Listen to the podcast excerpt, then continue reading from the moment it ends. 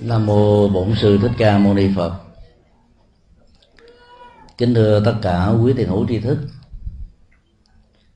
Chúng tôi à, rất hân hoan được à, trở về chùa Hải Đức lần thứ ba gặp gỡ quý vị và chia sẻ pháp thoại tại à, ngôi chính điện của chùa này.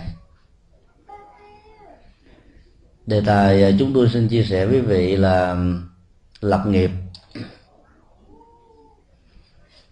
bản chất của lập nghiệp được xem như là đầu mối của hạnh phúc.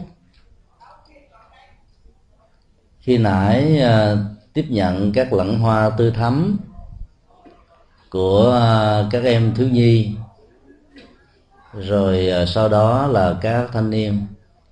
Chú tôi nhận ra rất rõ rằng là tại đây đó có nhất là bốn thế hệ. Thế hệ của những người làm ông bà thế hệ của những người làm cha mẹ, thế hệ của những người à, sinh ra, thế hệ thứ hai tại đây và thế hệ của những người à, là con cháu của thế hệ thứ hai đó. Có được bốn thế hệ như vậy là bởi vì nó có một sự tiếp nối về à, phương diện lập nghiệp ngày hôm qua và ngày hôm kia chúng tôi được uh, gặp một cặp vợ chồng tại ngôi chùa này. Kể lại cái giai đoạn lập nghiệp rất là gian khổ và cơ cực. Sau năm 75 người chồng đã phải đi học tập kế tạo 6 năm. Sau đó là bị uh, đi thêm 5 năm nữa mất hết 11 năm. Vượt biên và ở tại uh, Philippines đó, vào năm 1989 lúc đó cao quỹ Liên Hợp Quốc đã rút khỏi. Cái chương trình à, hỗ trợ cho người tị nạn à, không còn nữa cho nên à, hai vợ chồng đã phải ở lại đây 17 năm. Và mới qua được Hoa Kỳ hơn một năm rưỡi. Tiến trình lập nghiệp như thế gặp rất nhiều khó khăn nhưng điều chúng tôi rất hân hoan khi nhìn thấy gương mặt của cặp vợ chồng này. Lúc nào cũng có niềm vui và nụ cười. Đôi vợ chồng đó đã mang đến chùa Hải Đức rất nhiều tượng Phật mà họ đã trân quý từ những ờ, năm tháng đầu tiên có mặt ở trại tị nạn ở Philippines. Họ chỉ có một mong mỏi duy nhất là làm thế nào để được định cư và niềm mong mỏi đó đã trở thành như là một nỗi thất vọng sau năm thứ bảy trở đi. Đúng 10 năm sau, thì cái niềm hy vọng đó đã trở thành một hiện thực. Định cư tại Hoa Kỳ à, như là một trong à, những nỗ lực để lập nghiệp. Phần lớn à, người đi vượt biên sau năm 75 đó, nếu không vì lý do chính trị, thì cũng vì lý do kinh tế dù là đi về chính trị hay là đi về kinh tế đó nó cũng là điều hướng chúng ta đến một cái ờ, phương tiện lập nghiệp. Là mình hy vọng rằng là với nỗ lực của đôi bàn tay sự thông minh của ờ, khối óc đời sống đạo đức của bản thân và có một cái điểm tựa về ờ, tâm linh chúng ta có thể làm mới được vận mệnh của mình nhiều người đi đã phải nghĩ đến một cái ờ, tương lai. Mà nếu sự lập nghiệp không thành công đó, có thể ờ, là mồi cho cá. Người vợ trong cặp vợ chồng đó đó đã nói với chúng tôi khi đi đó, thì cô chỉ có hai ý. Một á, thành công á, thì gỡ tiền về nuôi cho mẹ. Còn nếu không thành công á, thì cúng dường mình để nuôi cho cá. Nuôi cho mẹ hay nuôi cho cá là một sự lựa chọn. Người ta đã phải đánh đổi rất nhiều sự gian truân thử thách khó khăn để có được một nghề nghiệp ổn định và nghề nghiệp đó mang lại hạnh phúc và sự phát triển bền vững, trước nhất là về phương diện kinh tế và sau đó đó là về à, phương diện tinh thần. Nhưng trong nhà Phật đó thì sự lập nghiệp đó nó được gắn liền và tạo yếu tố song hành của đời sống vật chất và đời sống tinh thần. Sự phát triển một một phương diện nào đó không có đồng điều đó đều có thể dẫn đến sự thất bại trong sự nghiệp nói chung. Ngoài trừ là những người xuất gia, thì sự lập nghiệp của người đó là phát triển trí tuệ, tu tập đạo đức, không màng đến danh vọng địa vị chức tước và bất kỳ những giá trị vật thực nào của đời sống thế tục. Còn những người dấn thân con đường tại gia đó thì cần phải ờ, nỗ lực rất là nhiều về phương diện kinh tế và lấy điểm tựa đạo đức và tâm linh đó làm sự hỗ trợ. Thì sự phát triển về kinh tế đó nó mới có một cái độ bền vững lâu dài. Tất cả mọi nghề nghiệp theo quan niệm của đức phật đều ờ, đáng trân trọng, ngoài trừ năm thứ. Thứ nhất là nghề buôn bán vũ khí. Buôn bán vũ khí làm cho người ta giàu rất nhanh. Các cường quốc ở trên thế giới hiện nay giàu là nhờ buôn bán vũ khí. Hoa kỳ đứng số một về lĩnh vực này. Làm thế nào người ta có thể bán được vũ khí? Dây khởi chiến tranh. Hoặc là tạo ra con chip về sự sợ hãi. Về tính cách mất an ninh hay là mất tự chủ, mất chủ quyền, độc lập của một quốc gia? Rồi từ đó đó, con người ta phải mua các loại vũ khí thượng hạng để ờ, đảm bảo được những ờ, gì mà mình ờ, đã nỗ lực tạo dựng ra. Và nếu không làm như thế đó, thì sự khủng hoảng vì tình trạng khủng bố với hình thức này, hình thức khác làm cho đất nước đó, dân tộc đó không thể nào phát triển kinh tế một cách bền vững được. Khi con chip về sự sợ hãi chiến tranh đã được gieo rắc ở trong những quốc gia nhược tiểu, thì các sản lượng kinh tế của quốc gia này nó sẽ à, được đầu tư vào quân sự và cụ thể là vũ khí rất là nhiều. Cho nên các quốc gia đó khó có thể trở thành quốc gia giàu có được. Mà nếu giàu có đó thì cái số tiền đầu tư vào cái này nó được xem như là một sự đầu tư rất là phí phạm. Nhưng được người ta lý giải và biện hộ một cách rất là hợp lý. Theo công thức, chuẩn bị chiến tranh là để thiết lập hòa bình. Như nhà Phật bảo rằng là tạo dựng hòa bình trên nền tảng của vũ lực, lấy vũ lực mạnh để khống chế vũ lực yếu đó thì cái hòa bình đó là hòa bình có tính điều kiện rất là tạm thời. Bị thách đố bị trả đũa bị hận thù. Và do đó nó cái vòng lẳng quẩn như thế nó sẽ làm cho quốc gia này không khổ đau trước thì cũng khổ đau sau. Không bị lận đận lúc này thì cũng bị lận đận ở lúc khác. Nghề thứ hai là nghề buôn người bao gồm các lĩnh vực như là buôn bán nô lệ hoặc là buôn bán thân thể. Nghề buôn bán nô lệ do cái nghèo mà ra. Trong thời à, đại quân chủ đó, rất nhiều người vì hiếu kính cha, mẹ, gia đình hoàn cảnh không có điều kiện để sinh sống, đã phải bán lấy thân thể của mình để phụng dưỡng cha già, mẹ già. Dần dà cái quan niệm về sự buôn bán thân thể nó được nâng lên ở một mức độ như là cái phương tiện mua vui và giải trí của con người. Rất nhiều à, thiếu nữ, trẻ và thanh nam ở những quốc gia nghèo khó đó, khi được đưa ra nước ngoài, và đặc biệt là từ Việt Nam, lập nghiệp ở Đài Loan, ở Triều Tiên, đã trở thành là những người buôn bán thân thể của mình để tìm lấy mạng sống. Nỗi khổ niềm đau đó nó bắt nguồn từ à, cái nghèo và cách thức giải quyết cái nghèo thiếu phương pháp.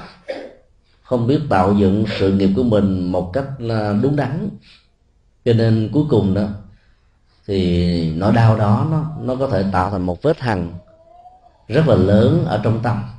Và nó có thể đeo đuổi như là một nỗi ám ảnh trong suốt cả cuộc đời còn lại của người đó. Nghề thứ ba là nghề đồ tể bao gồm luôn những nghề săn bắn chài lưới, giết thịt để phục vụ cho sự ăn uống, nhu cầu hưởng thụ của con người. Các loại nghề này đó thì đồng lương chẳng là bao, nhưng mà nó có thể làm cho người đó đó khỏi phải à, khó khăn tìm kiếm nghề trong giai đoạn đầu. Hậu quả của những loại nghề nghiệp như thế này đó là mang lấy một cái cái nghiệp rất nặng cho bản thân mình để đánh đổi mạng sống, đánh đổi ờ, sự sống. Và do đó cái phần lợi nhuận đạt được đó, rất là ít so với cái phần bị tổn thất do cái nghề sát hại gây ra. Nó có thể dẫn đến tình trạng bị bệnh tật, tâm thần chết yểu, tai nạn và nhiều biến chứng khác về nhân quả nữa. Rồi do đó nó đầu tư, sống với cái nghề như thế đó rõ ràng phần ờ, thua thiệt đó, nó thuộc về về sự lựa chọn này. Nghề thứ tư là nghề buôn bán các chất gây sai như là rượu, bia, ma túy, thuốc lắc và nhiều hình dạng khác của sự ke ma túy. Thế giới hiện nay đang phải đối đầu với cái khủng hoảng của nạn buôn bán những ờ, loại chất gây sai này người buôn bán đó có thể giàu rất là nhanh chóng. Nhưng ờ, trong sự làm giàu đó đó, biết bao nhiêu gia đình bị đổ nát, ly tán và nỗi khổ niềm đau đó đã chồng chất lên họ không phải chỉ vài năm, mà có thể vài mươi năm. Chúng tôi đã có cơ hội trong vòng 5 năm qua đó đi giảng kinh thuyết pháp tại các trung tâm cai nghiện và nhìn thấy tại đây rất nhiều à, thanh niên nam và nữ phải trải qua những cái năm tháng đấu tranh với thói quen của mình để làm mới lại cuộc đời. Trong số đó đó, có người thành công, có người thất bại. Thành công khi họ thấy môi trường của sự cải tạo đó là một cái nhu cầu rất là cần thiết để cách ly cái thói quen. Không có cơ hội để nuôi cái thói quen đó lần thứ hai, lần thứ ba và những người nào không vượt qua được cái thói quen này gia đình giàu có nghiện quá yêu cầu gia đình đúc lót những người quản lý và tiếp tục hút và chích ở trong trung tâm. Thì sau khi trở về lại gia đình đó, thì tánh nào tật đó và suốt cả cuộc đời hư hỏng. Tuổi thanh niên hư hỏng thì về già không thể tạo dựng cơ nghiệp vững chãi cho bản thân mình được. Đó là một nỗi đau đau cho bản thân và đau cho gia đình. Nghề thứ năm là nghề à, buôn bán các loại à, độc tố các loại thuốc độc. Bản chất của các loại thuốc độc đó nó cần thiết cho một số uh, uh, công dụng về điều trị và hóa chất nói chung. Nhưng khi sử dụng đối với con người thì, thì có thể dẫn đến cái chết và tử vong cũng có nhiều người làm giàu từ việc bào chế thuốc độc và buôn bán chúng. Năm loại nghề nghiệp này à, theo đức phật đó, nó rất là xấu và thấp. Việc mà kiếm tiền từ nó nó có thể rất là nhanh chóng mà không cần phải à, nỗ lực học tập, nỗ lực gây dựng nghề nghiệp mà vẫn có thể có được một đời sống rất là nhanh những cái gì mà nó lên nhanh quá đó thì nó cũng bị sụp đổ, tương tự.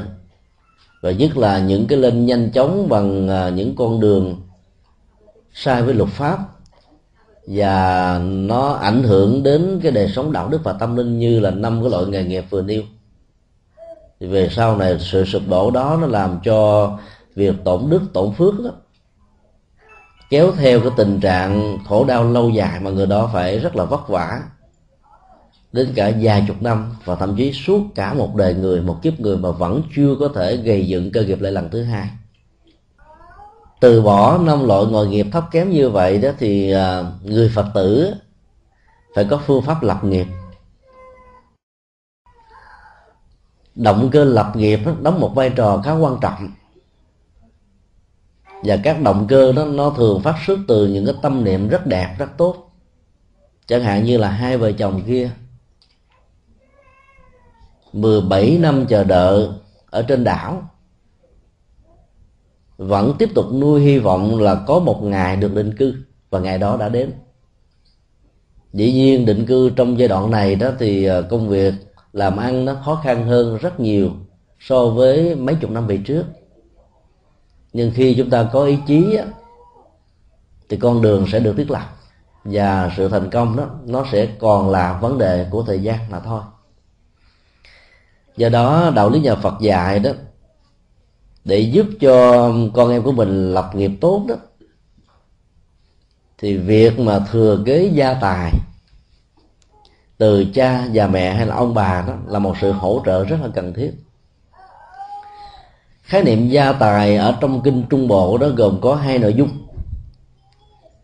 Thứ nhất là tài sản vật chất thông qua luật pháp di chúc lại cho con hoặc là phân chia cho con cháu. Rồi những người được di chúc như vậy mới thừa kế nó một cách trực tiếp theo luật pháp và được luật pháp bảo hộ. Thì à, những sự hỗ trợ về tính gia tài như thế này sẽ giúp cho con cháu dễ dàng ở trong bước đầu dẫn đến sự thành công. Như đức phật lưu ý chúng ta là có rất nhiều tình huống đó sự thương con cháu quá mức mà không có phương pháp hướng dẫn đó. Thì ờ, việc truyền lại gia tài sẽ làm cho con cháu ỷ lại, ngồi trên đống vàng, đống bạc.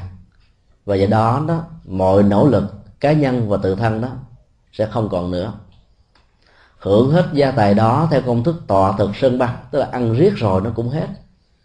Con cháu sẽ trở thành những chàng công tử bột hay những cô công chúa bột ta và do đó, năng lực làm ăn và tạo dựng cơ nghiệp sẽ khó có thể thành tựu được. Ý nghĩa thứ hai của gia tài là trao cho con cháu cái phương pháp để có được gia tài. Và đức phật đã nhấn mạnh cái cái cách thức tạo ra gia tài và sự nghiệp trong tình huống này nó quan trọng rất là nhiều lần so với việc trao sẵn cái mâm cơm cho con cháu mình ăn dạy cái công thức làm thế nào để chế biến thực phẩm từ những dữ liệu rất bình thường mà khẩu vị vẫn có thể đáp ứng được một cách rất là ngon lành, là cả một nghệ thuật. Và làm như thế đó, thì con cháu mình không chỉ là no được ngày hôm nay, mà còn no được ngày hôm sau. Không chỉ lo cho được bản thân mình, mà còn có thể lo cho con cháu của con cháu của mình. Và do đó, cái sự thừa kế và truyền lại gia tài đó, theo tình huống dạy cho con em mình cái phương pháp để có được cái đó đó nó lại có giá trị một cách rất là lâu dài. Trong các nước Phật giáo thì có một cái câu chuyện ngụ ngôn tương truyền. Về nội dung vừa điêu. Người cha già làm nghề à, nông phu. Và đặc biệt á, ông có một cái ờ, mảnh đất trồng nho. Nho của ông rất là nổi tiếng đến lúc gần qua đề thì ông cho gọi hết tất cả các con cháu lên để nhắn nhủ với con. Con cháu mừng lắm. Tưởng rằng là ông sẽ phân chia. Đứa này ba công, đứa kia ba mẫu, đứa nọ mười mẫu, đứa đó vài chục mẫu. Không nghe ông nói chi đến việc phân chia tài sản cả. Mấy đứa con nó méo mặt hết nó chơi sau khi cha chết rồi thì tụi con phải làm gì? Cha mới nói như thế này là, các con cứ giữ nguyên cái mảnh đất này, đừng có phân phân chia năm và bảy. Hãy sống với nhau trong tình thương yêu như lúc các con sống với sự bao bọc và che chở của cha. Các đứa con không vui nhưng không muốn làm cho cha mình à, buồn lòng trước lúc qua đời. Cha chỉ có một lời di chúc duy nhất là sau khi cha tắt thở đó các con hãy ờ, tìm kiếm ở trong cái, cái khu đất này. Nó có một báo vật rất là có giá trị và đứa nào tìm được báo vật đó đó sẽ xứng đáng nhận trọn về cái gia tài của cha để lại. Ba bốn đứa con hâm hở, mừng lắm. Nghĩ rằng là mình có sức khỏe hơn, thông minh hơn, và do đó mình sẽ có thể tìm ra được gia tài này. Dặn dò vừa xong thì ông đã nhắm mắt và xuôi tay trong một cái chết rất là an lành các đứa con đã lo tặng liệm cho một cách rất là chu toàn với tất cả lòng hiếu thảo cần thiết nhất mà một người con cần phải có đối với người cha, đã tận tụy hy sinh. Sau đó, các đứa con nói với nhau rằng là cha đã di chúc như thế, chúng ta phải thương yêu, chăm sóc lẫn nhau, không nên giành giật, dẫn đến tình trạng mất đi tình thân và tình thương thì gia tài sự nghiệp chúng ta có đó, nó cũng không có giá trị gì rất may là các anh em trong gia đình này đã um, hiểu và cảm thông. Cho nên họ nói rằng là thôi, nếu ai mà tìm được gia tài, báu vật đó đó, thì tất cả cùng hưởng, chứ không có hưởng một mình. Họ đã tìm kiếm ngày và đêm mà suốt cả 7 ngày liên tục như thế mới tìm ra. Thì không thấy một cái gì hết á có một cái lọ nằm dưới lòng đất. Trong cái lọ đó um, nó chứa một cái hộp nhỏ. Mở cái hộp nhỏ ra, không có vàng, không có rồng, không có kim cương không có ngọc ngà, châu báu vậy mấy đứa con thất vọng lắm, nói cha mình chơi trác mình rồi. Hoặc là có một người nào đó nghe được cái lời di chúc lén, rồi đã ăn cắp trước, đào trước mình.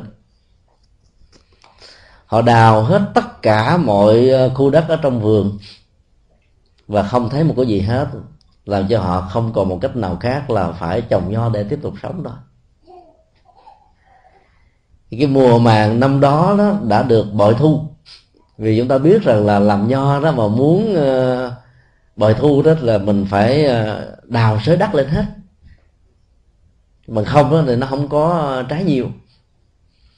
Cái gia tài mà người cha gọi là báo vật đó chính là sự nỗ lực làm ăn chính là sự cài bới. Dân gian việt nam mình thường nói, rắn cài đi vài năm. Cái khổ, cái nghèo nó sẽ hết. Có người cài mười mấy năm, có người cài hai mươi năm, có người cài ba năm. Sự khác biệt ở trong cái động tác cài để tìm kiếm sự nghiệp đó nó nằm ở chỗ là cái phương pháp mình như thế nào. Và khi di chúc đó, người cha đã để lại cái gia tài trí tuệ, tức là sự khôn ngoan có những lúc đó chúng ta bài đặt sẵn hết mọi thứ tiến trình thứ tự từ a cho đến z đó, đôi lúc con cháu không có cảm thấy trân quý cái đó.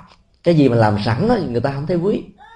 Mà phải để cho tự con cháu của mình trải nghiệm bằng cái năng lực bằng sức lao động của mình đó thì mới thấm thiết và chính cái đó nó nó làm cho người đó trân quý những cái này lắm tháng trước chúng tôi ở San Jose để thăm viếng một gia đình Phật tử. Cha mẹ làm luật sư, rất là giàu có. Đứa con 17 tuổi, vừa tốt nghiệp trung học và chuẩn bị đi vào đại học ở một cái trường y, rất là nổi tiếng. Cha mẹ đó sẽ phải ờ, tốn kém cho đứa con này ờ, từ 40 cho đến 50 ngàn đô la Mỹ Kim cho một một năm học nhưng mà cha mẹ này là Phật tử, cho nên rất là hiểu cách thức dạy con cái. Cha mẹ đã dẫn cậu ta đi đến một cái trường để xin việc làm, từ đây cho đến hết mùa hè. Cái ngày đầu tiên mà chúng tôi ờ, đến thăm đó, thì cậu ta mới ờ, nhận được 50 đô la đồng lương cho ngày làm việc đầu tiên. Cậu ta mừng rỡ lắm, cầm cái đồng tiền 50 đô la, ngắm nghía rồi bỏ vào trong cái túi. Sau đó cha mẹ dẫn anh ta đến ngân hàng mở một account và nói với anh ta rằng là con biết không? Để có được một năm học của con đó, nó phải đến cả mấy chục lần như thế này, thì con mới có được một năm học, thậm chí đến mấy trăm lần. Do đó con ráng mà trân quý, ráng mà nỗ lực học. Bởi vì cả một ngày làm việc từ sáng cho đến chiều tối, con chỉ được chừng này tiền mà thôi. Thì con phải hiểu rằng là tất cả mọi thứ đều phải trả một cái giá rất đắt. Chúng tôi nghe cha mẹ đó đã dạy cho đứa con mà thầm khen rằng mặc dầu gia đình rất là giàu, nhưng họ đã biết uống nắng đứa con. Nghe những cái giờ phút tạo ra đồng tiền đầu tiên cái đó, cái cảm giác nó mừng ghê gớm lắm. Mặc dầu hàng ngày đứa con này muốn gì cha mẹ có thể cho, thậm chí cho nó gấp 50 lần, gấp 10 lần, cũng không phải là chuyện khó khăn đối với họ nhưng họ phải tìm cái cách để cho đứa con biết tạo ra từ đồng tiền bằng mồ hôi và bằng sức lực của bản thân mình. Ở trong câu chuyện vừa nêu đó, chúng ta thấy là người cha đó đã không trao cho cái gia tài là của cải nhà cửa mà tạo ra một cái ờ, sự khôn ngoan để cho những đứa con này trải nghiệm cái năng lực lao động một cách tình cờ. Rồi từ đó đó tự con cháu thức tỉnh ra, cái nghề chính là cái gia tài. Cái thức làm ăn sự nỗ lực chính là gia tài. Sự thương yêu chính là gia tài. Sự đùm bọc hỗ trợ lẫn nhau chính là gia tài, chứ không phải là giàu sang của cải vật chất đủ đầy. Vì những cái đó đó, nó có thể bị biến dịch theo cái quy luật vô thường. Thiên tai, động đất, sóng thần, hỏa hoạn, lũ lụt và hàng trăm cách khác nữa có thể làm tan hoang cái gia tài sử dụng chúng ta. Và nếu chúng ta có được những đức tính như vừa nêu đó, thì sự mất mát về gia tài có thể tái lặp lại trong khoảng thời gian dài năm 10 năm 20 năm 30 năm. Tức là cái nào mất đi đó vẫn có thể tìm được, nhưng mà mất sự khôn ngoan, mất sự nỗ lực, mất sự chịu đựng, mất sự tinh tấn đó, thì chúng ta sẽ mất tất cả ở trong cuộc đời chúng tôi tin chắc chắn rằng là những người anh em ở trong gia đình này sẽ rất là thấm thía bài học đầu tiên về bảo vật và gia tài mà người cha đã cố tình. Nhờ sự cố tình và sắp xếp như thế đó, các đứa con này sẽ thấm hiểu được rằng cái sự cài ở trong cuộc đời đó nó sẽ giúp cho những người đó đó có được tương lai. Dĩ nhiên là đi tìm báo vật và để có được gia tài đó, nó có một cái khoảng cách. Khoảng cách đó là cả một con đường. Nó đòi hỏi đến nghệ thuật, đòi hỏi đến tâm huyết, đòi hỏi đến phương pháp, đòi hỏi đến rất nhiều yếu tố còn lại thì mới có thể thành công được. Ở đây người cha đã cho các đứa con một bài học rằng là phải cài, phải bừa, phải chăm sóc ruộng đất thì cái cái sản lượng của nó nó mới có thể chu cấp cho chúng ta được chúng ta phải biết chăm sóc cái mảnh đất tâm của mình, chăm sóc đạo đức của mình, chăm sóc cái ờ, đời sống tâm linh của mình. Và những sự chăm sóc như thế này đó, đôi lúc nó làm cho mình hơi mỏi mệt, rất là là căng thẳng, vất vả, chăm chiều. Nhưng mà những sự chăm sóc và vất vả như thế lại có một giá trị rất là xứng đáng. Chỉ trong vòng 30 năm có mặt trên đất nước Hoa Kỳ chúng ta thấy cộng đồng Việt Nam đã phát triển rất là nhiều so với các cộng đồng khác. Là nhờ vì người Việt Nam biết cài, chịu cài, và cài có phương pháp, biết tiện tặng. Và do đó, nó cái mức độ thành công tương đối là khá nhanh. Trong giai đoạn đầu đó thì khi mà đi đó, người ta đã à, nghĩ đến một sự nghiệp. Và sự nghiệp đó đó, nó liên hệ đến các ờ, lĩnh vực tri thức các ngành nghề, xã hội, văn hóa khác nhau. Cho nên các thế hệ đi trước đã có một cái bước tiến và thành công rất là nhiều so với cái thế hệ Việt Nam qua Hoa Kỳ này bằng những con đường như là làm hôn thú giả. Và có nhiều người cũng đi vào cái đường cài để có một sự nghiệp nhưng mà họ không muốn đầu tư nhiều bởi vì cái thực tế đó như là một cái thước đo rất là cam go và cũng rất là cay đắng có nhiều người mất cả 4 năm trời học đại học. Sau đó đi làm account. Rồi mỗi một tháng chỉ có khoảng chừng à, một hai ngàn mỹ kim đó. Trong khi đó làm những cái nghề đơn giản khác ví dụ như làm neo hay làm những cái nghề khác đó thì có thể có tiền lương cao gấp 3, gấp 4 lần. Và làm cho rất nhiều người phải à, đông đo tính điếm. Cái việc đầu tư mấy năm trời để có một đồng lương và cái đầu tư rất ngắn, mà cái giá tiền của đồng lương này nó cao hơn và làm cho rất nhiều thế hệ trẻ của Việt Nam đã tìm kiếm những cái nghề nó gần và nó nhanh hơn là những cái nghề mà nó có cái giá trị đóng góp một cách lâu dài. Dĩ nhiên sự chọn lựa vẫn thuộc về chúng ta. Mọi thứ nó đều có những cái giá trị đóng góp.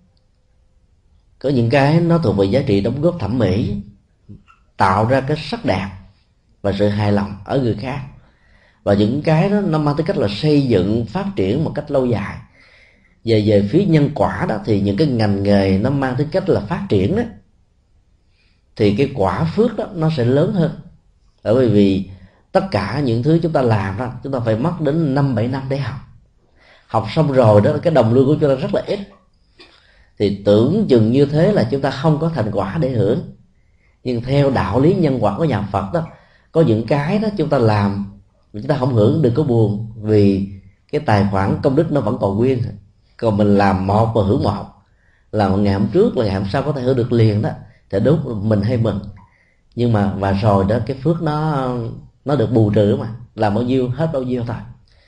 Và do đó đó, tất cả các nghề nghiệp đó, nó có những cái nghề dài, có những cái nghề ngắn có những cái nghề nó có giá trị um, về phương diện xã hội. Có những nghề nó có giá trị về phương diện cá nhân.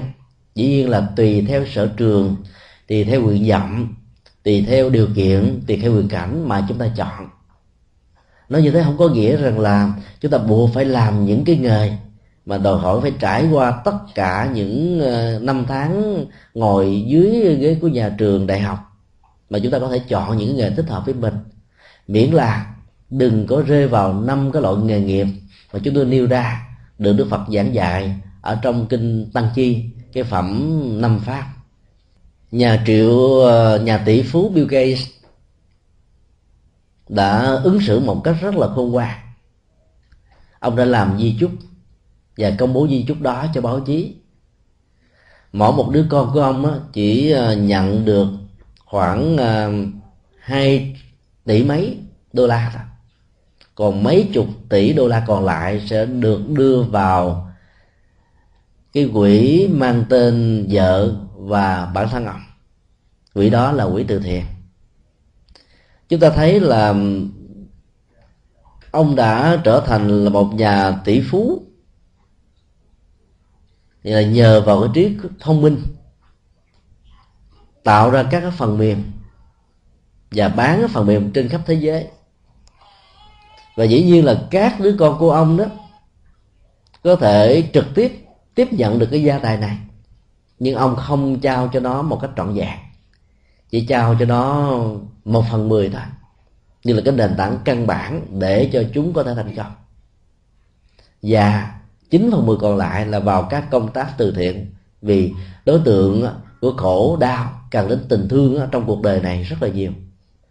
Có nhiều trẻ em có nhiều thanh niên đó, bất hạnh, trải qua những cái năm tháng khó khăn nhất trong cuộc đời. Và bế tắc ở trong sự bất hạnh, chúng và họ đã trở thành những kẻ vi phạm luật pháp. Ngày 5 tây tháng 3 và ngày um, 23 tây tháng 4 vừa qua, chúng tôi đã đến um, làm từ thiện và giảng pháp tại trại giam K20 xã Dòng Trơm tỉnh Bến Tre tại đây có 1.850 phạm nhân bị tuyên án từ 5 năm đến 20 năm tù qua các tội trạng buôn bán ma túy, tổ chức mại dâm, lừa đảo, giết người, trộm cắp, hối lộ, móc quạt, biến chất, vân vân. Và khi mà làm một thống kê xã hội học nhỏ đó, chúng tôi nhìn thấy là phần lớn họ đó, ở cái tuổi 15 cho đến 35 cái tuổi mà lẽ ra cái sản lượng về lao động và kinh tế rất là cao. Rồi có lẽ là họ bị bất hạnh trong cuộc đời. Và một số đó thì đua đòi với bạn bè, muốn ăn sang, muốn mặc sướng, nhưng lại không muốn lao động chân chính. Cho nên nó là cái gia tài mà họ muốn nó lại không có.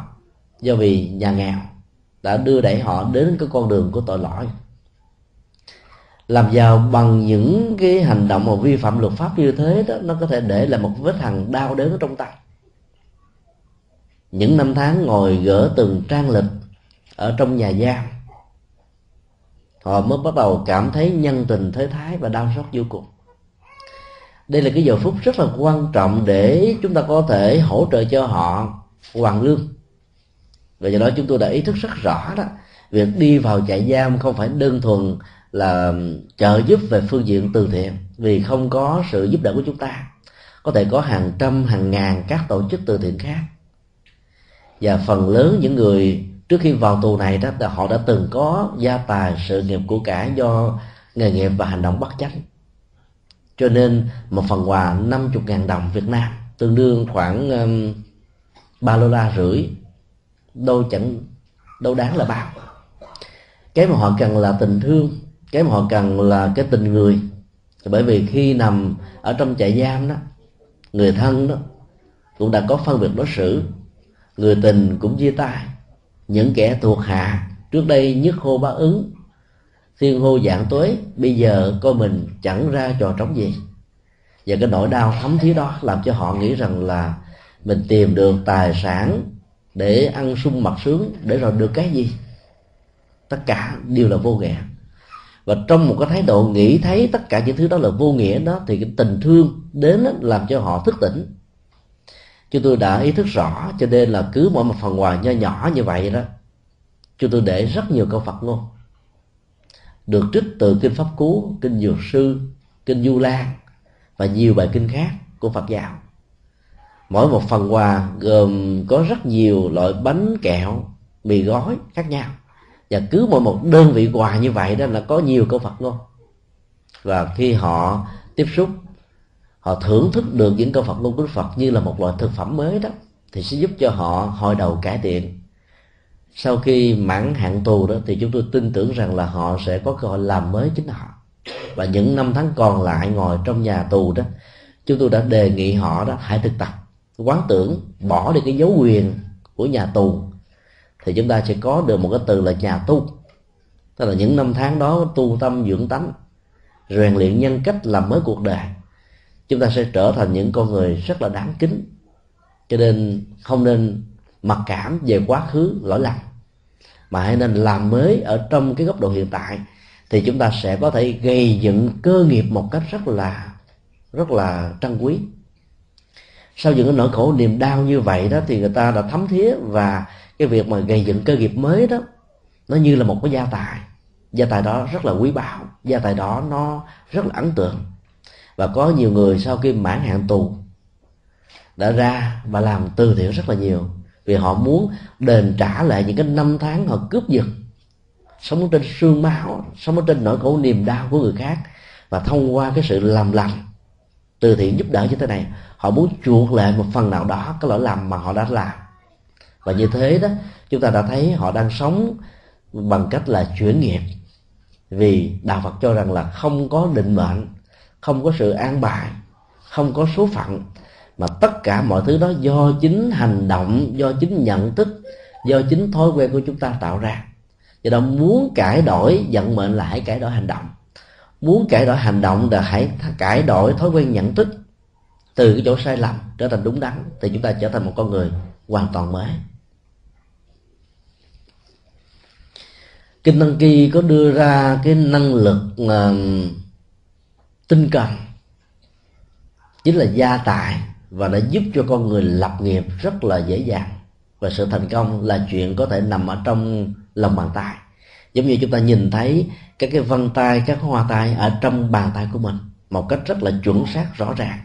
Có bao nhiêu cái hoa văn nó có bao nhiêu cái đường chỉ đường chỉ đó nó thẳng tắp nó rõ ràng hay là nó chi ly, nó bị chia rẽ nhiều, chúng ta thấy rõ hơn ai hết. Tinh cần là một cái năng lực à, đẩy đưa chúng ta đến lý tưởng. Và chúng ta chạy theo lý tưởng đó một cách có nghệ thuật, với độ bền, với sức chịu đựng, với bản lĩnh, với thái độ không sợ hãi để vượt qua những thách đố ở trong cuộc đời nhận thức sáng suốt về sự tinh cần đó cho phép chúng ta tin tưởng rằng là những cái nghề nghiệp mà thành công cao và lớn có giá trị lớn đó đòi hỏi chúng ta phải trả bằng một cái giá rất là xứng đáng. Và nó được đông đo tính điếm bằng cách thức chúng ta đầu tư. Đầu tư nhiều thì có thành quả nhiều đầu tư ít thì có thành quả ít thôi. Có một câu chuyện uh, dân gian nói về cái tác hại của người à, thiếu đi cái lòng tinh cần và nhiệt huyết trong sự lập nghiệp. Chàng thanh niên này tên là nhớt. Anh ta là thứ ba, cho nên gọi là ba nhớt. Tức là anh lười đến độ nó nhớt thay mà. Không muốn làm gì hết là bởi vì anh ta đã được cha mẹ chăm sóc, nuông chiều, kỹ lưỡng quá từ nhỏ. Cho nên khi cha mẹ anh ta mất rồi tới anh ta sống một mình, không biết làm gì để ăn anh la bán từng ờ, cái món vật kỷ niệm rất là quý của gia tộc để lại. Để làm chén cơm manh áo hàng ngày, rồi cuối cùng mà không còn cái gì nữa, anh bán luôn cái nhà. Bán hết cái nhà rồi tiêu pha một cách ờ, quan uổng. Anh ta bán hết tất cả rồi không còn gì hết. Cuối cùng đói quá mà chết. Xuống dưới diêm phủ á, mới gặp anh hỏi anh là lý do tại sao bệnh chết. Anh nói, tôi tên là ba nhớt, cho nên tôi chỉ còn biết là sống nhớt thôi do đó mà tôi chết bằng cái nhớt này. Ông có cách nào giúp cho tôi đào thai, tái sinh thành một người sống hạnh phúc hay không? Nghe kể như vậy, diêm dương cũng hơi mũi lòng. Thôi bây giờ ta cho ngươi một ước nguyện. Ước nguyện gì cũng được, ngươi sẽ được tái sanh theo ước nguyện đó. Anh ba nhớ ngồi suy nghĩ nó thôi để cho tôi ba ngày đi thay vì cho ước nguyện ta nói liền không chịu. Nó ba ngày vì anh làm biến quá mà, phải nằm ngủ đã. Đúng ba ngày sau anh lên gặp diêm dương. Nó là, thưa diêm dương, con rất là cảm ơn ngài. Ngài đã cho con một cái lời ờ, ước nguyện. Con xin ước nguyện là tái sanh làm con mèo đen, mèo mung, mà có cái mõm trắng nõn à. Diêm dương nó trời ơi ta cho mày ước nguyện mà mày không muốn làm vua, không muốn làm quan không muốn làm ờ, nhà kinh tế, không muốn làm gì hết, mà muốn làm con mèo, lý do làm sao? Anh nói ờ, là con mèo đen đó về đêm á, là nó hợp với bóng đen, các con chuột không thấy. Mà cái mỏng trắng của nó làm cho các con chuột tưởng đây là nếp than, gạo nếp á, nếp trắng, ngon á. Cho nên nó bò lại, thì con chỉ còn có mở miệng ra mà ăn thôi, là phải đen.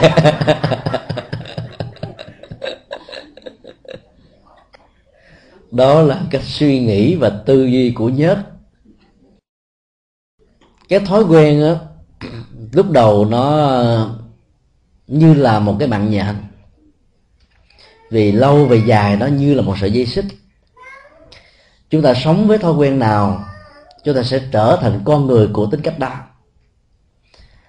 Trên thực tế thì không hề có bản tánh, mà chỉ có những cá tánh nó được đông đo tính điếm mà nối kết bởi những cái thói quen được lặp đi một lặp lại nhiều lần một cách có ý thức của con người. Rồi rồi chúng ta mới nói rằng là cái tánh của tôi như thế này chịu không chịu thì thôi. Ai chịu thì lại để chơi không chịu thì goodbye.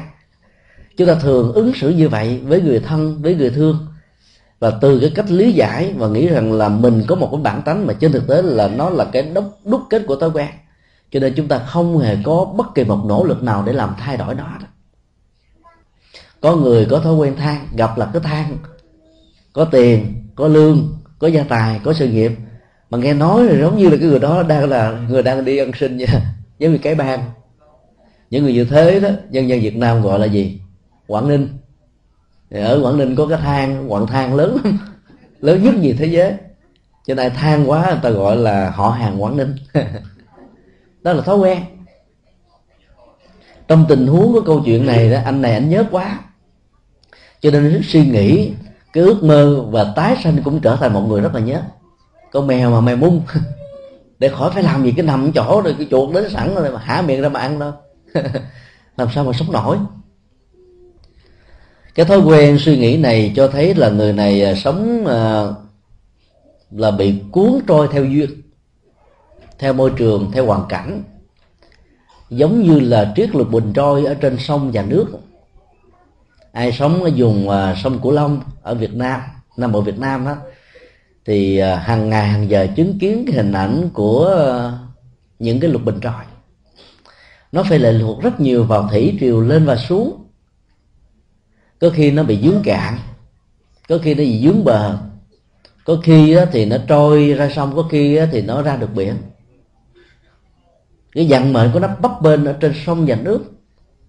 Và nó không còn cách nào khác là phải chạy theo sự bấp bênh đó. Có thói quen của lười và thiếu nỗ lực nó nó làm cho con người phải phải trôi nổi ở trên ờ, con sông của cuộc đời theo cách thức như vừa nêu. Trong cái đó sự tinh cần đó, năng động, siêng năng, chăm chỉ đó, được đức phật sánh ví như là chiếc thuyền. Chiếc thuyền có mái và chiếc thuyền đó đó nó có cái, cái bằng lái. Để chúng ta lên cái bánh lái đó chúng ta lái chèo theo hướng mình muốn. Nó có thể đưa mình từ bờ bên bờ, bờ bên này sang đến bờ bên kia.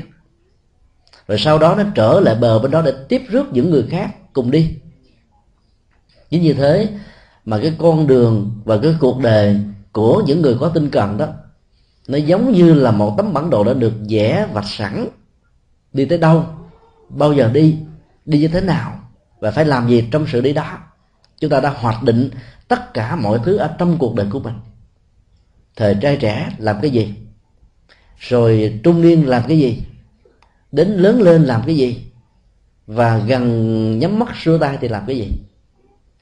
Tất cả mọi thứ, nếu được chúng ta phân định rõ ràng, thì chúng ta sẽ không phải có những cái nỗi lo ra lâu người biết hoạch định và trở thành một cái nhà kế hoạch cho cuộc đời của mình thì người đó rất là năng động. Làm hoài, làm mãi và không bao giờ biết mệt, biết mỏi. Thứ bảy, ngày 7 tháng 7 năm 2007 vừa qua đó, được gọi là ngày hôn nhân thế kỷ 21 ngày đó nó có 65.000 cặp à, thanh niên nam và nữ đính hôn với nhau tập thể tại Hoa Kỳ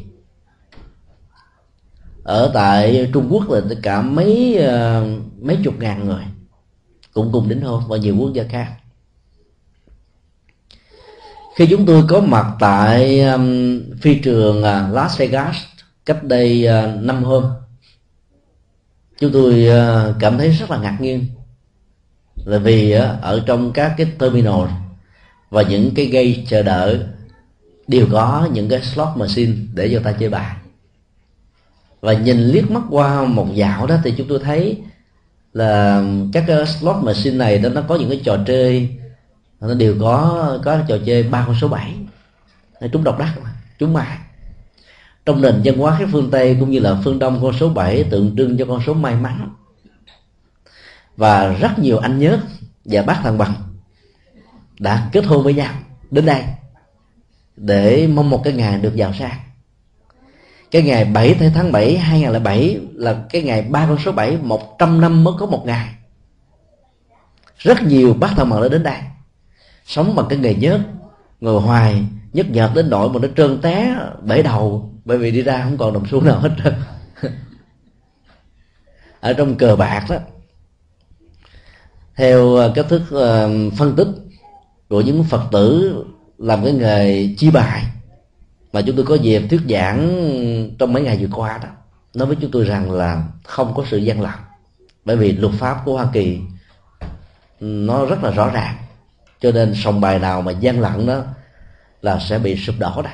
Cho nên họ làm một cách nghiêm túc. Và do vì làm một cách nghiêm túc đó, thì những cái slot mà xin nó nó phải được thiết kế theo random. Cứ bao nhiêu ờ, cái cuộc chơi như vậy thì có một người chúng người ta đã đông đo tính điểm hết trơn rồi rồi tất cả đều là những người thua. Ngoài trừ chủ nhân của đài. Tại vì chủ nhân nó có cái vốn ở trong ngân hàng nhiều hơn là những người đến chơi. Mặc dầu trong số đó có nhiều người đến chơi là triệu phú rồi họ cũng trở thành thua thôi. Họ thắng những ván đầu huề ở những ván giữa và thua ở những ván cuối cùng. Và khi thua rồi cái tâm lý uh, cầu mai mà cầu cái phận làm cho người đó xuyên chờ đỡ, chờ hoài chờ mãi cho đến nỗi là sành xanh không còn gì hết trơn. Về trắng tay mà nỗi đau nó nó vẫn còn đeo núi ở bên lòng. Không biết bao giờ mới có thể gây dựng lại. Chúng tôi đã được các phật tử đi tham quan à, các cái sòng bạc lớn nhất nơi mà họ đang làm. Chúng tôi nhìn thấy rất rõ đó có những gương mặt tươi rói hạnh phúc tràn đầy. Mình biết rằng người đó mới vừa chúng ai, và có những gương mặt sầu não mụn nổi lên đầy hết trơn. Có người là xanh lè, xanh mét có người thì cái mắt liếc liếc, nó nói chợn lên mà chợn không nổi, vì mấy đêm liên tục không ngủ. Thì trong đó ta thiết lập màu sắc, ánh sáng, rồi trang trí. Ngày cũng như là đêm đêm cũng như là ngày. Luôn luôn là màu vàng, màu rực rỡ. Mà cái màu nó tạo ra những cái ảo giác, những cái cơn mơ làm giàu, làm tỷ phú, làm triệu phú mà không cần phải làm gì hết cái máu nhớt đó đã làm cho người ta trở thành bác thằng bằng. Và làm giàu cho những cái người đã đầu tư bỏ vốn vào những cái trò chơi này. Cho nên thay vì làm nhớt đó, ngồi chờ đợi thì đạo phật dạy chúng ta là hãy năng lực nỗ lực. Cái câu tục ngữ dân gian việt nam muốn ăn hãy lăn xuống bếp là một câu rất là mang đạo lý nhân quả của đạo phật. Chúng ta muốn có cái gì thì chúng ta phải nỗ lực đầu tư gieo trồng dài ba lần thì mới có thể thành công chứ không phải là lần thứ nhất đâu. Có những lúc chúng ta gieo trồng mà bạn không có thành công cái gì hết á. Nếu mà mình không có nghệ thuật đầu tư không đúng thời vụ và do đó sự thất bại vẫn có thể có. Cho nên lý tưởng nó, nó làm cho mình đó, có một cái năng lực lao tới phía trước tinh tấn không mệt mỏi và tin tưởng rất rõ rằng là trong một tương lai có thể vấn đề chỉ là thời gian. Chúng ta sẽ đạt được những gì mà chúng ta mong đợi. Và những gì cho ta nỗ lực nó sẽ có một cái giá trị rất là xứng đáng. Và chỉ như thế đó, chúng ta mới có thể làm cho những ước mơ nó trở thành một hiện thực. Còn chờ để duyên, chúng ta chỉ trở thành như là một con mèo mèo mung mà có một cái đốm trắng ở trên mũi thôi. Chắc chắn là cơ hội ăn được con chuột là sẽ không bao giờ có. Vì con chuột đó, nó đánh hơi chứ không phải nó nhìn thấy màu mà nó đến vì anh này anh nhớ quá cho nên anh không hiểu được những cái thứ này. Dĩ nhiên đây là cái câu chuyện dân gian đó. Câu chuyện không có thật.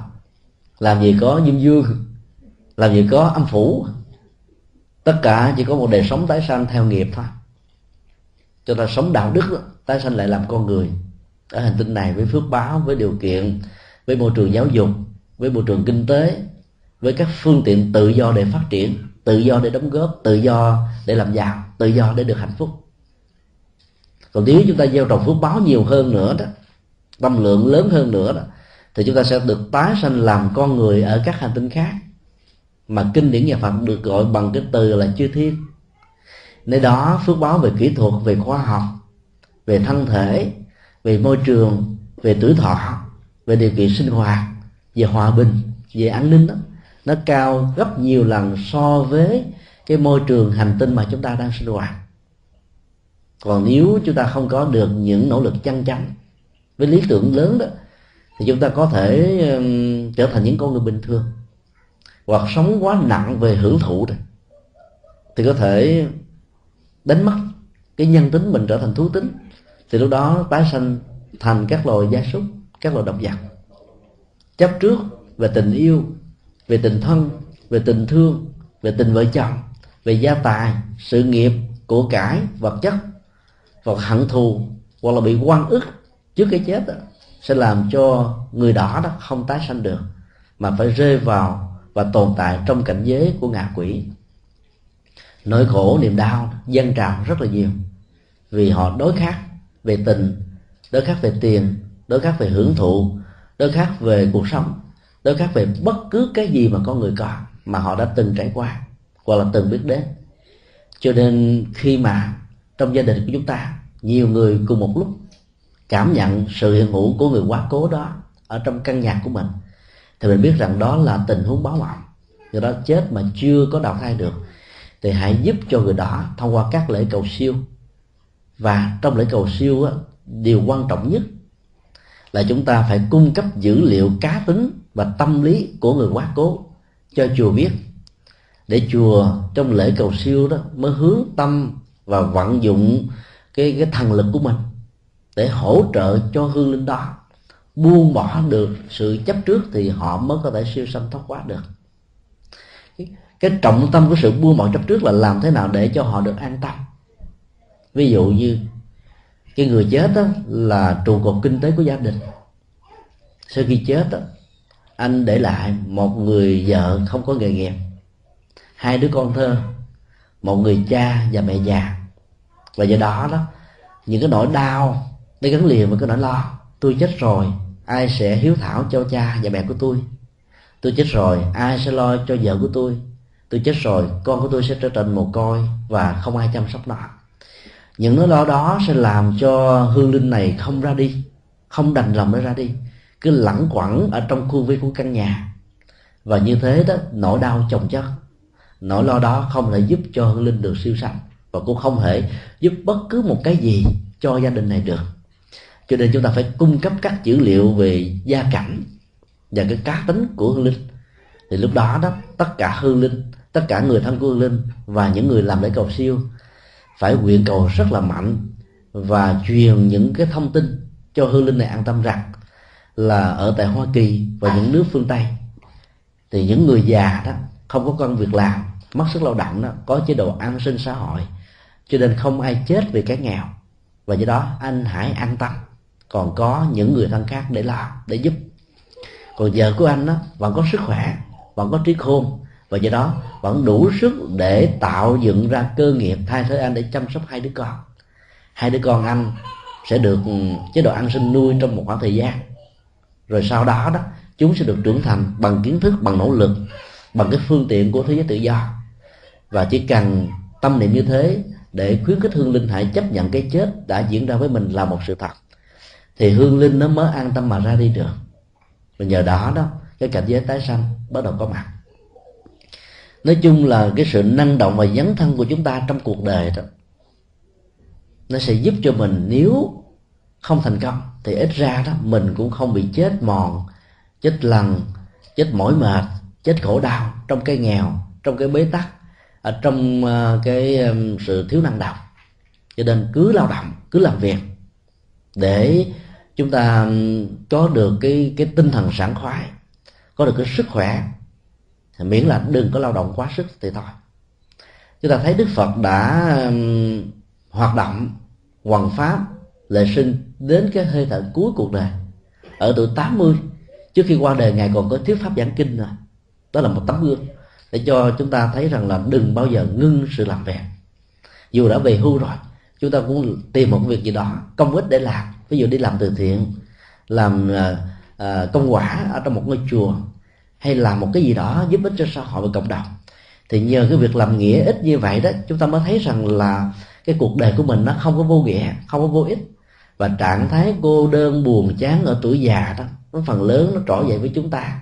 Nhất là ở xứ Hoa Kỳ và nhiều nước phương Tây. Bởi vì con cháu đi làm từ sáng cho đến chiều tối mới về. Mình ở nhà hiu hiểu thiêu thiểu một mình đó. Nhìn bốn bức tường trong một căn nhà rất là rộng. Trước và sau không có ai xung quanh làng sống có không ai chơi với mình, không tâm sự với mình, cũng không có điện thoại, thăm ai được. Từ bảy, tám giờ tối mới điện thoại, giờ đó cũng đã đến giờ mà cần phải nghỉ ngơi. Cho nên tìm một việc nghĩa để mà làm, ở tuổi già sẽ làm cho chúng ta trở nên khỏe mạnh, sảng khoái và giờ đó sống có tuổi thọ và sống có hạnh phúc nhiều hơn.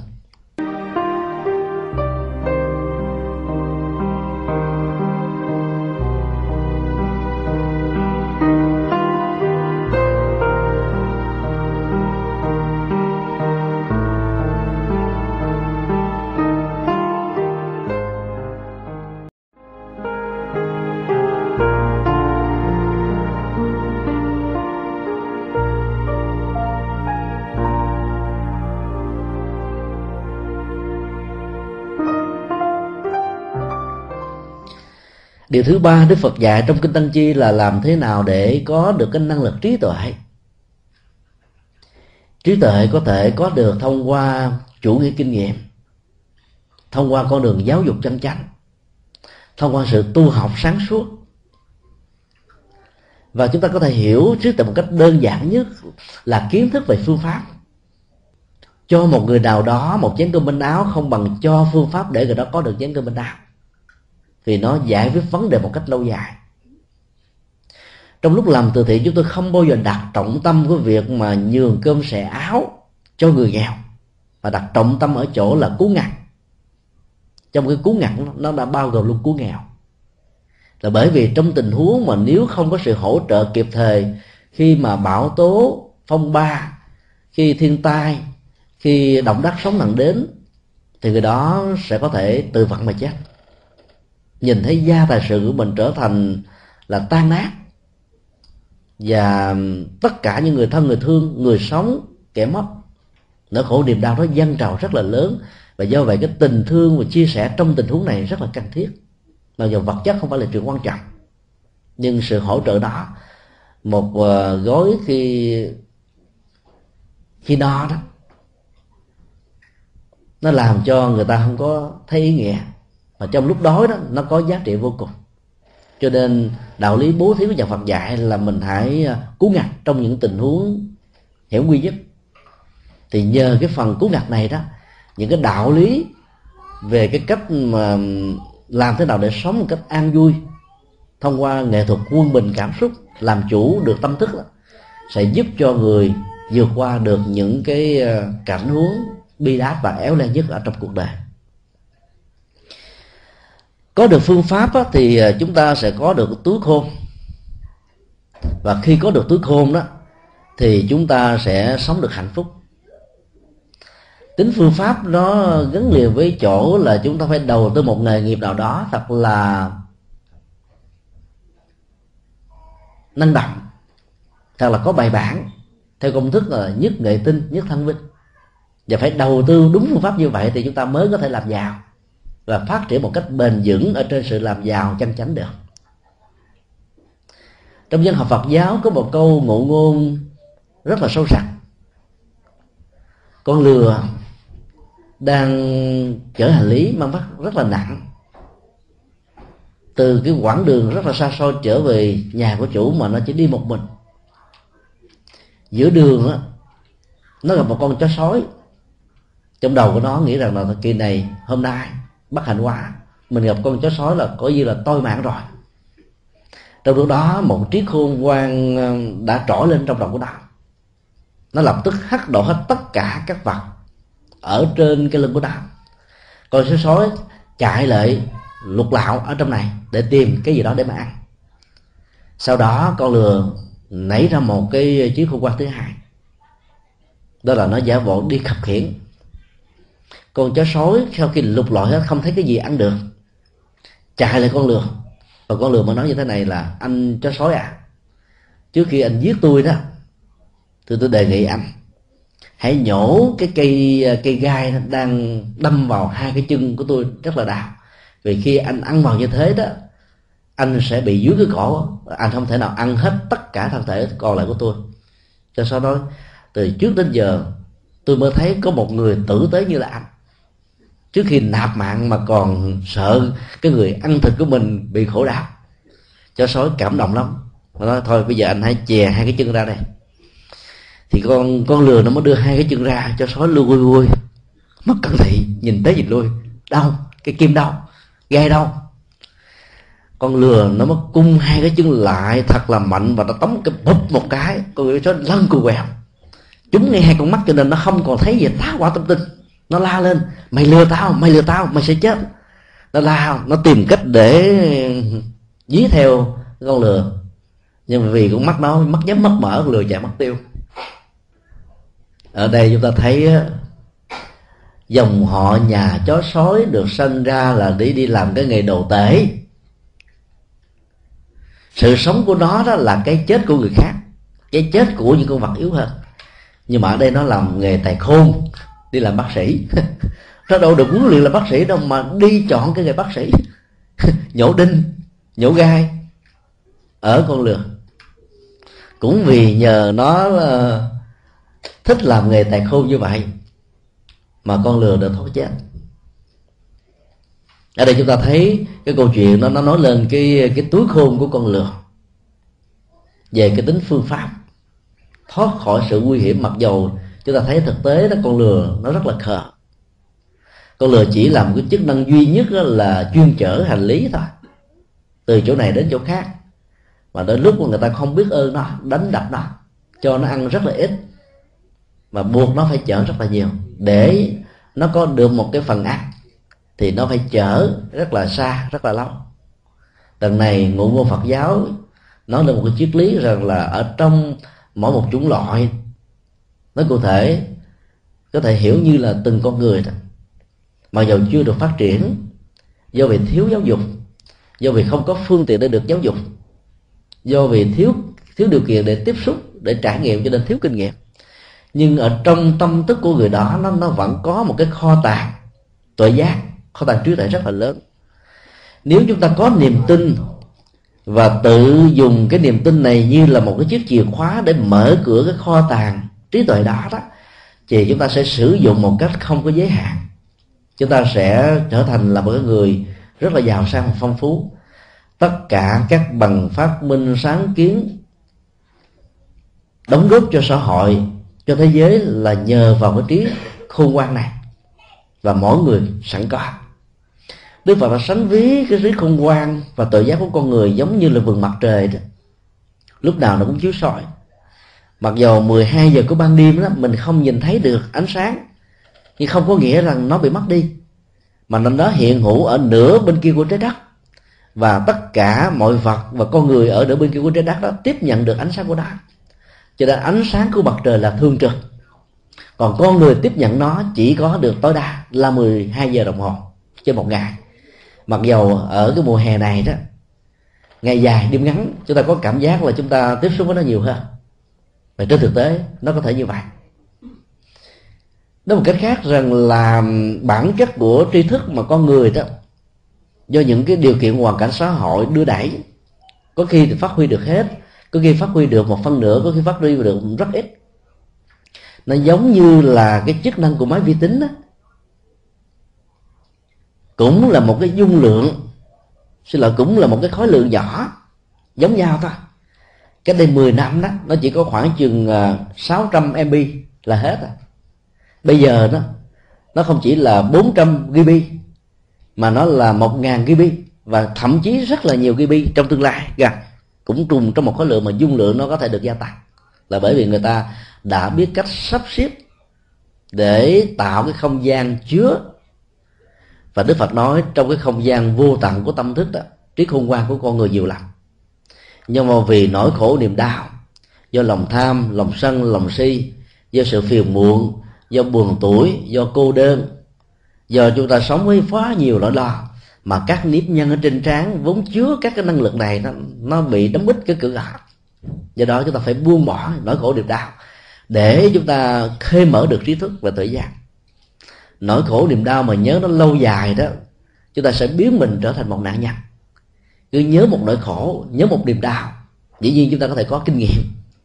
Nhưng cái đó nó tạo thành một vết thằng làm cho mình khó quên được lắm. Và sống ở trong nỗi khổ niềm đau á, thì tất cả những gì diễn ra hiện tại chúng ta không thấy được nữa. Và do đó chúng ta đánh mất rất nhiều cơ hội để thành công. Con lừa đã biết khai thác cái trí thông minh ở trong những cái tình huống nguy cấp nhất. Mà bình thường nó không bao giờ nghĩ rằng là nó có được cái năng lực đó ý đạo phật muốn dạy chúng ta rằng là tiềm năng đó, ở mỗi con người là vô tận. Nó giống như là các cái quặng mỏ nằm ở dưới lòng đất. Sự khác nhau ở con người thông minh và bình thường thành công và thất bại. Ở chỗ là chúng ta tin tưởng và cái tính phương pháp để khai thác cái tiềm năng này như thế nào. Tuệ giác nó giúp cho mình có được rất nhiều hệ thống phương pháp để giải quyết một vấn nạn để tháo gỡ một bế tắc để có những bước đi vững chãi ở trong cuộc đời. Khôn hay dạy không quan trọng, mà quan trọng là có trí tuệ để vượt qua sự khôn và dạy này. Có rất nhiều người khôn, nhưng khôn quá trở thành ranh ma. Khôn quá cho nên trở thành là đối tượng chù dập và giết chóc của những người khác. Cũng có rất nhiều người già cho nên người ta khinh thường, người ta phỉ dọ người ta không tạo điều kiện cho phát triển. Đạo phật dạy mình cần phải có trí tuệ. Vì trí tuệ nó sẽ giúp cho mình thích ứng ở trong mọi tình huống khác nhau. Nó cũng giống như tình trạng của con cắt cá đó. Có mặt ở trên một tảng đá màu xám đó, thì cái nước da của nó sẽ được ngã thành màu xám. Có mặt ở trên một thân cây màu nâu đó, thì cái màu nâu trên nước da đó sẽ chiếm quan trọng hơn. Có mặt ở trên những cái chiếc lá màu xanh, thì màu xanh sẽ trở thành là màu ấn tượng nhất, để nó có thể lẩn trốn và thoát khỏi nanh vuốt của những con vật lớn hơn nó, nguy hại hơn nó, đe dọa mạng sống của nó. Thì con người bằng trí tuệ sẽ có được cái năng lực thích ứng với môi trường điều kiện hoàn cảnh mà không để cho duyên nó đưa đẩy, mà mình làm chủ được duyên, làm chủ được vận mệnh, làm chủ được nhận thức, làm chủ được hành động và làm chủ nghề nghiệp. Theo phật giáo đó, nghề nào cũng là sự nối kết của nghiệp, cho nên gắn liền hai chữ nghề và nghiệp không có cái nghề nào mà không tạo nghiệp. Bản chất của nghiệp là hành động. Hành động đó nó gồm có lời nói suy nghĩ và việc làm. Nó thể hiện qua nhiều cái biến thái. Ví dụ như là ngôn ngữ của cơ thể ngôn ngữ của ánh mắt ngôn ngữ của nụ cười. Hoặc nó được thể hiện qua uh, các phương tiện của internet phương tiện truyền thông đại chúng văn chương chữ nghĩa thi phú vân vân nó đa dạng và phong phú và tất cả những cái biểu đạt đó đều được gọi là một loại hình hành động. Hành động thì nó có loại hành động chung, hành động riêng, hành động tập thể, hành động cá thể, hành động tốt, hành động xấu. Và người con phật đó sống bằng trí tuệ thì luôn luôn huấn luyện cho hành động của mình lúc nào cũng là hành động tích cực. Ở trong những cái bế tắc nhất thì mình tìm kiếm đến những cái tư duy tích cực nhất để mình vượt qua, để mình sống, để mình hạnh phúc, để mình vượt qua nỗi khổ niềm đau ở trong cuộc đời. Thì à, trong cái tiến trình lập nghiệp đó qua câu chuyện ngụ ngôn vừa nêu chúng ta phải tìm kiếm đến cái nghề nghiệp sở trường của chính bản thân mình. Và vì cái tiềm năng sở trường đó, đó nó có sẵn. Khi mình khui và phát huy đúng cách đó thì chúng ta sẽ trở thành là một người rất là thiện nghệ trong lĩnh vực đó. Và do đó chúng ta sẽ trở thành những người chuyên gia và có nhiều giá trị đóng góp nhất. Lễ thôi nôi của người Việt Nam nó mang à, yếu tố và ảnh hưởng từ tâm thức học Phật giáo rất là lớn. Trong lễ thôi nôi đó, chúng ta bày biện ra rất nhiều trò chơi, rất nhiều vật liệu khác nhau. Mục đích đó là để định hướng cái thiên hướng nghề nghiệp của con em của mình, mặc dù nó mới chỉ có một tuổi đời ở à, lúc đó đó, ý thức của nó chưa được phát triển. Sự chọn lựa của nó là một thói quen. Và thói quen này nó được đông đo tính điểm bằng những cái nghề nghiệp đã có sẵn ở trong cái đời gần nhất của nó. Ví dụ như cái kiếp vừa rồi của đó là một uh, bác sĩ rất là yêu nghề rất là có lương tâm sống với y đức của bác sĩ. Và nếu chúng ta có để những cái ống nghe vân vân hay là cái áo bác sĩ cái nón bác sĩ thì nó sẽ chọn những thứ này.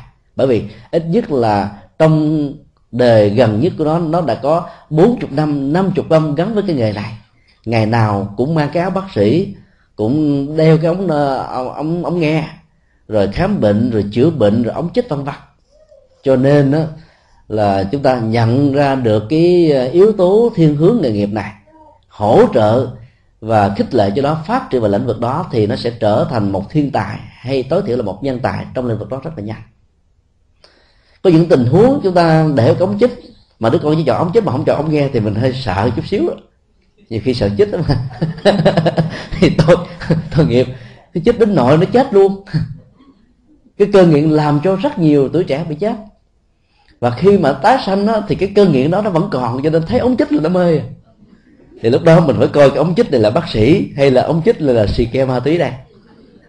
Và nếu mình phát hiện ra nó là ống chích của xì ke ma túy đó thì mình phải đầu tư giáo dục cho nó trong một cái lĩnh vực đạo đức tốt đó ở mức độ 3 cho đến 10 lần so với cái mức đầu tư bình thường, thì nó mới có thể giải phẫu và giải phóng được cái thói quen của cơn nghiện trong quá khứ nó có thể có. Có những đứa bé mới sinh ra nghe mùi cà phê, đặc biệt là Starbucks của Mỹ là nó mê lắm. Tại vì cái loại cà phê này, nó vừa có cà phê, nó vừa có kem, nó vừa có màu, nó vừa có hương vị, ba bốn thứ nó tác động vừa lỗ mũi, vừa có miệng cái chai, cái ly nó thì to tướng, hình thù hấp dẫn vô cùng. Còn ở Việt Nam có nhiều cậu cô mới sinh ra. Nghe cái mùi cà phê trung nguyên là mê liền. Là bởi vì nó đã từng là là là là là khách hàng ờ, rất là tâm đắc với hai cái loại cà phê này. Cho nên khi sinh ra, cái thói quen nó vẫn còn y nguyên. Ở tuổi trẻ chúng ta có thể đông đo tính điểm được cái thiên hướng nghề nghiệp của đó và do đó phải biết đầu tư và chuyển đổi tâm tánh của đó và chỉ có trí tuệ mới giúp cho cha mẹ hướng dẫn con em mình bằng một cái nghề xứng đáng để có thể tự tạo dựng cơ nghiệp một cách rất là thành công trong tương lai. Có những người cha, người mẹ muốn con của mình trở thành bản sao của mình vì nhiệt tình, vì thương con em. Cho nên là nhồi nhét đến độ nó bị bảo hòa, nó bị căng thẳng thần kinh và cái năng lực của nó không đáp ứng nổi với những gì mà mình đã thành công ở trong cuộc đời. Sau những mùa thi ở Việt Nam á, thỉnh thoảng chúng ta nghe có nhiều sinh viên có nhiều học sinh tự tử. Khi tự tử đó họ đã để lại những cái tờ giấy và trong đó biết bao nhiêu là nỗi hận và thù hằn cha và mẹ của mình. Cho đó nó có một lá thơ ghi như thế này con chết để cho cha vui con đâu có muốn học cái nghề bác sĩ, mà cha muốn con trở thành bác sĩ. Con muốn làm kỹ sư, mà cha muốn con làm bác sĩ. Con thi vô cái ngành bác sĩ, con đậu không nổi. Rồi về cha nhằn con, chửi con quyền rủa con, đuổi con. Con chết cho cha vui, cho cha hả dạ. Do đó thương con bằng trí tuệ thì chúng ta có cách thức khác để mà tạo những cơ nghiệp, phải hiểu rõ cái thiên hướng, cái tâm lý, cái sở trường, cái cá tánh, cái năng lực và cái tiềm năng của nó phải đặt đúng con người vào ngay cái quỹ đạo tiềm năng thì con người đó mới phát huy đúng hết những gì mà nó có thể làm được. Tuần trước khi chúng tôi có mặt tại Chicago, thuyết giảng cho gia đình Phật tử tại chùa Trúc Lâm, thì à, có một cậu thanh niên mới học được hai năm ở trong cái à, cái ngành à, kỹ sư điện tử anh ta đã bỏ và qua học cái ngành khác đây là lần đầu tiên ở trong cái gia đình gần 40 thành viên đều đi chùa, đều làm công quả rất là thuần thành ở ngôi chùa. Có một nỗi buồn vì có một ờ, đứa cháu đã không đúng cái truyền thống của cha đi trước. Cho nên là cậu này là bị ờ, la mắng dữ lắm. Sau buổi giảng, cậu mới gặp chúng tôi và nói rằng là, thầy nói với ba má con đó, con không thích hợp với cái nghề đó. Bây giờ con học ra thêm hai năm nữa rồi con cũng không đi theo cái nghề đó làm vậy chứ tốn tiền. Cho nên con chọn đúng cái nghề của con. Và bằng chứng rằng là chỉ có uh, một mùa thôi con đã lấy rất là nhiều lớp và đậu điểm rất là cao. Đây là sở trường của con và con tin chắc rằng là sau khi ra trường con sẽ thành công. Con là nói điều đó tâm sự điều đó chia sẻ điều đó mà cha mẹ con không có cảm thông không hài lòng được. Chúng tôi đã nói và phân tích như thế thì cha mẹ tin mấy ông thầy hơn là tin con của mình và nhờ đó đã cảm thấy nhẹ nhàng bớt, không còn căng thẳng với đứa con đã bỏ đi cái cái ờ, cái ngành mà nó đã học hai năm. Vì bản chất là cha mẹ tiết tiền thôi. Thấy con mình tốn mỗi năm mấy chục ngàn đô, hai năm như vậy sáu chục, sáu mươi mấy ngàn. Tiếc quá, cho nên mới la rầy và muốn nó phải đi theo cái nghề mà nó không muốn. Làm sao nó có thể thành công cơ nghiệp được. Cho nên ờ, cái năng lực trí tuệ là một trong những năng nhận thức sáng suốt, thấy rõ được cái sở trường, thấy rõ được cái sở đỏ thấy rõ được cái cá tánh, thấy rõ được cái tâm lý, thấy rõ được hành động, thấy rõ được thói quen để làm chủ vận mệnh và làm chủ được cuộc đời của mình.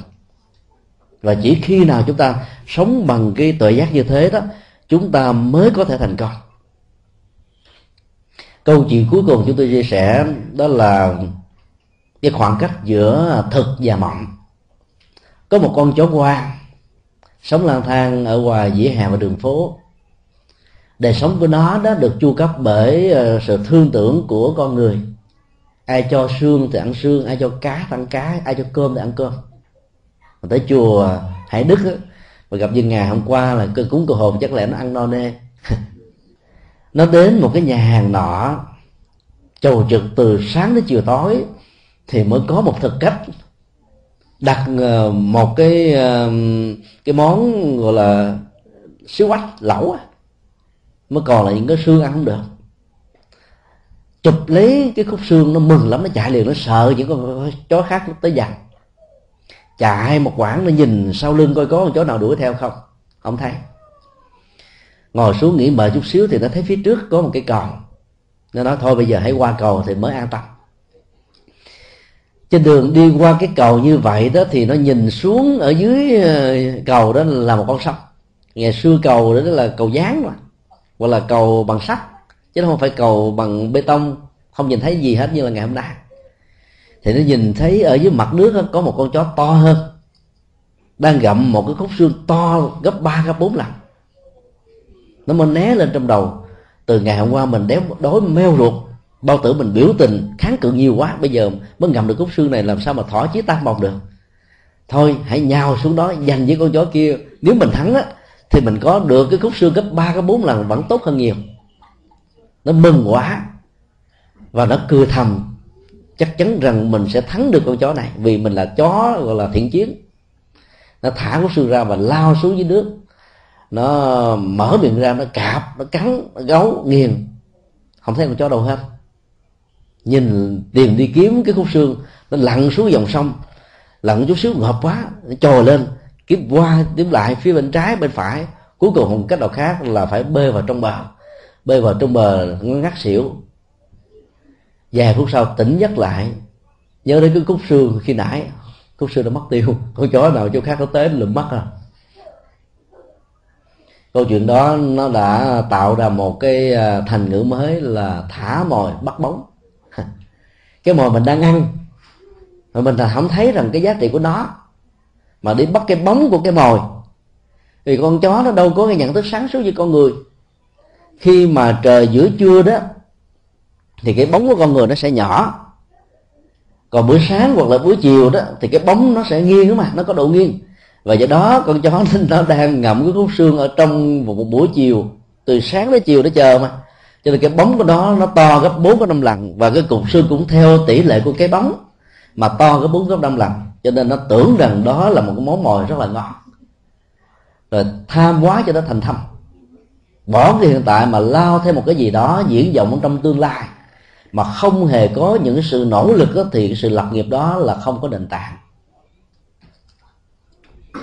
Con người chúng ta thường có khuynh hướng tâm lý là đứng núi này trong núi nọ một phần là do về cái tâm lý thói quen á, cái gì nó diễn ra hàng ngày hàng giờ mình gặp quà mình sẽ thấy nhàm chán.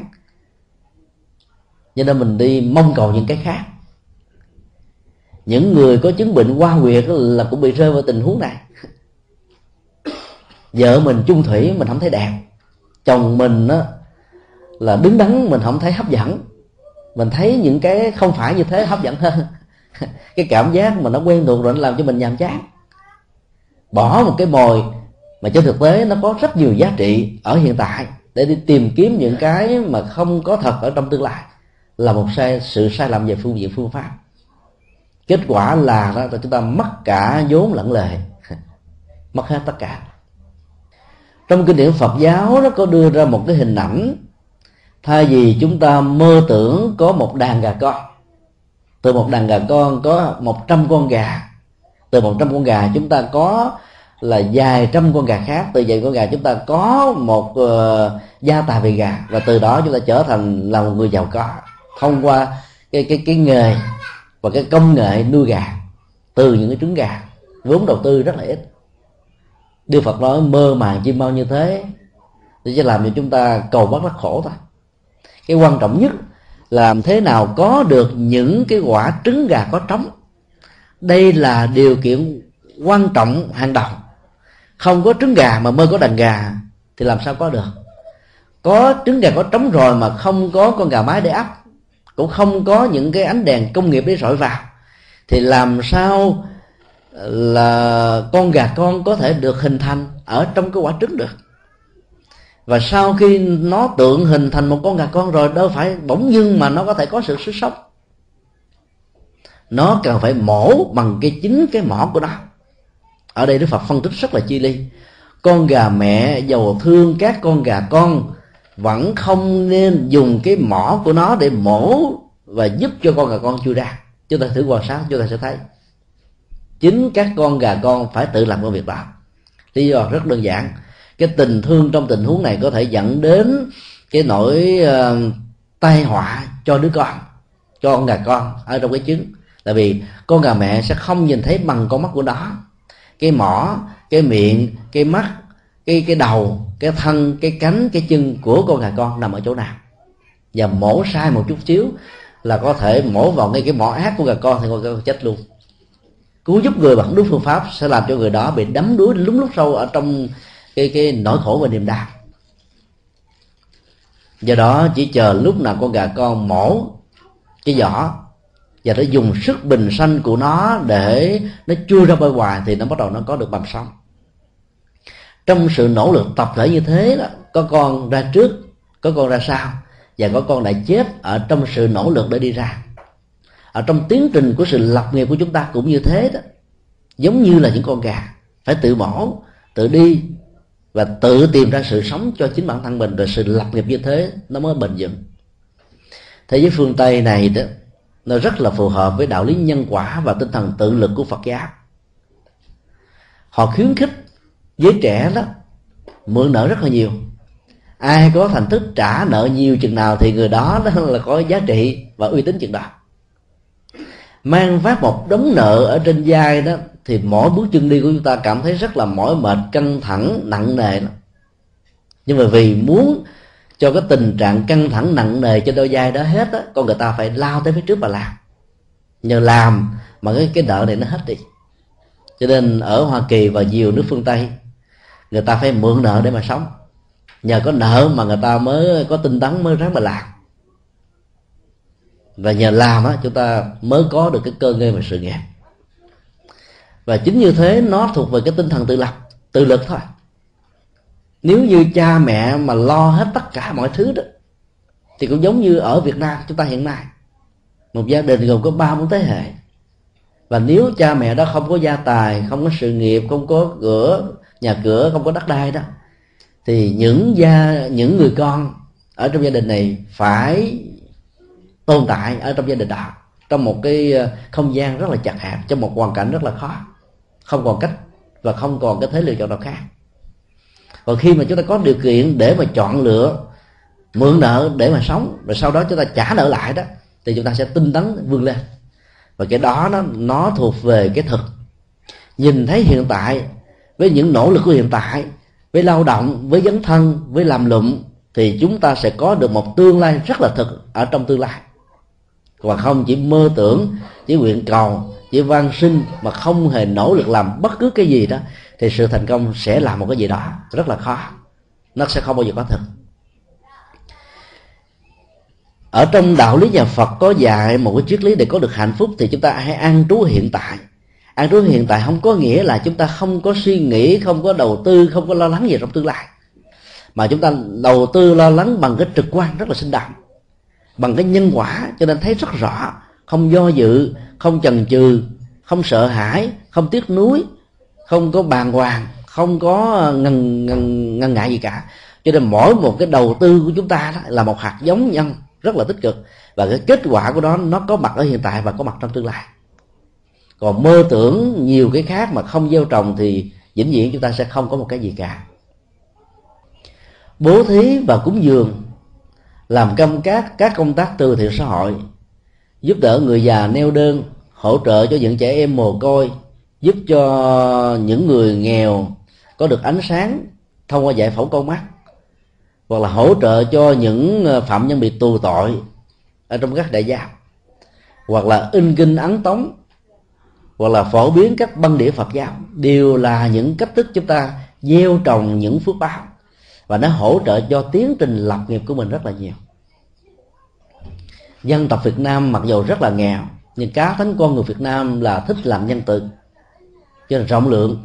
Và nhờ như thế, chỉ trong vòng có mấy chục năm, tại Hoa Kỳ này, đã có gần 200 ngôi chùa Việt. Nó trở thành như là mái chùa che chở hồn dân tộc.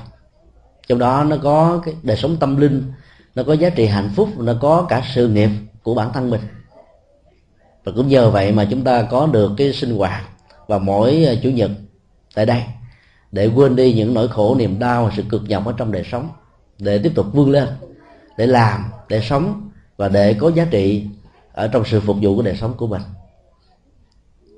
Trước khi dứt lời, chúng tôi kính chúc tất cả quý thiền hữu tri thức luôn luôn đạt được tất cả những thành tựu, những nỗ lực chân chánh và chân cứng, đá mềm để vượt qua những gian trung thử thách có thể ờ, quý vị đã gặp phải ở trong tiến trình làm nghiệp ở nơi xứ lạ quê người. Tất cả mọi cái khó khăn và gian truân thử thách rồi sẽ phải trôi qua. Người à, học và hỏi hành trì theo Phật giáo có một cái niềm tin gì vô thường. Do vì vô thường mà mọi thứ có thể được thành tựu. Và do đó chúng ta được quyền đặt niềm tin. Niềm tin bằng nhân quả rằng là chúng ta sẽ thành công. Đối với những gì chúng ta đã theo đuổi à, kính mời à, tất cả cùng à, hồi hướng để làm lễ.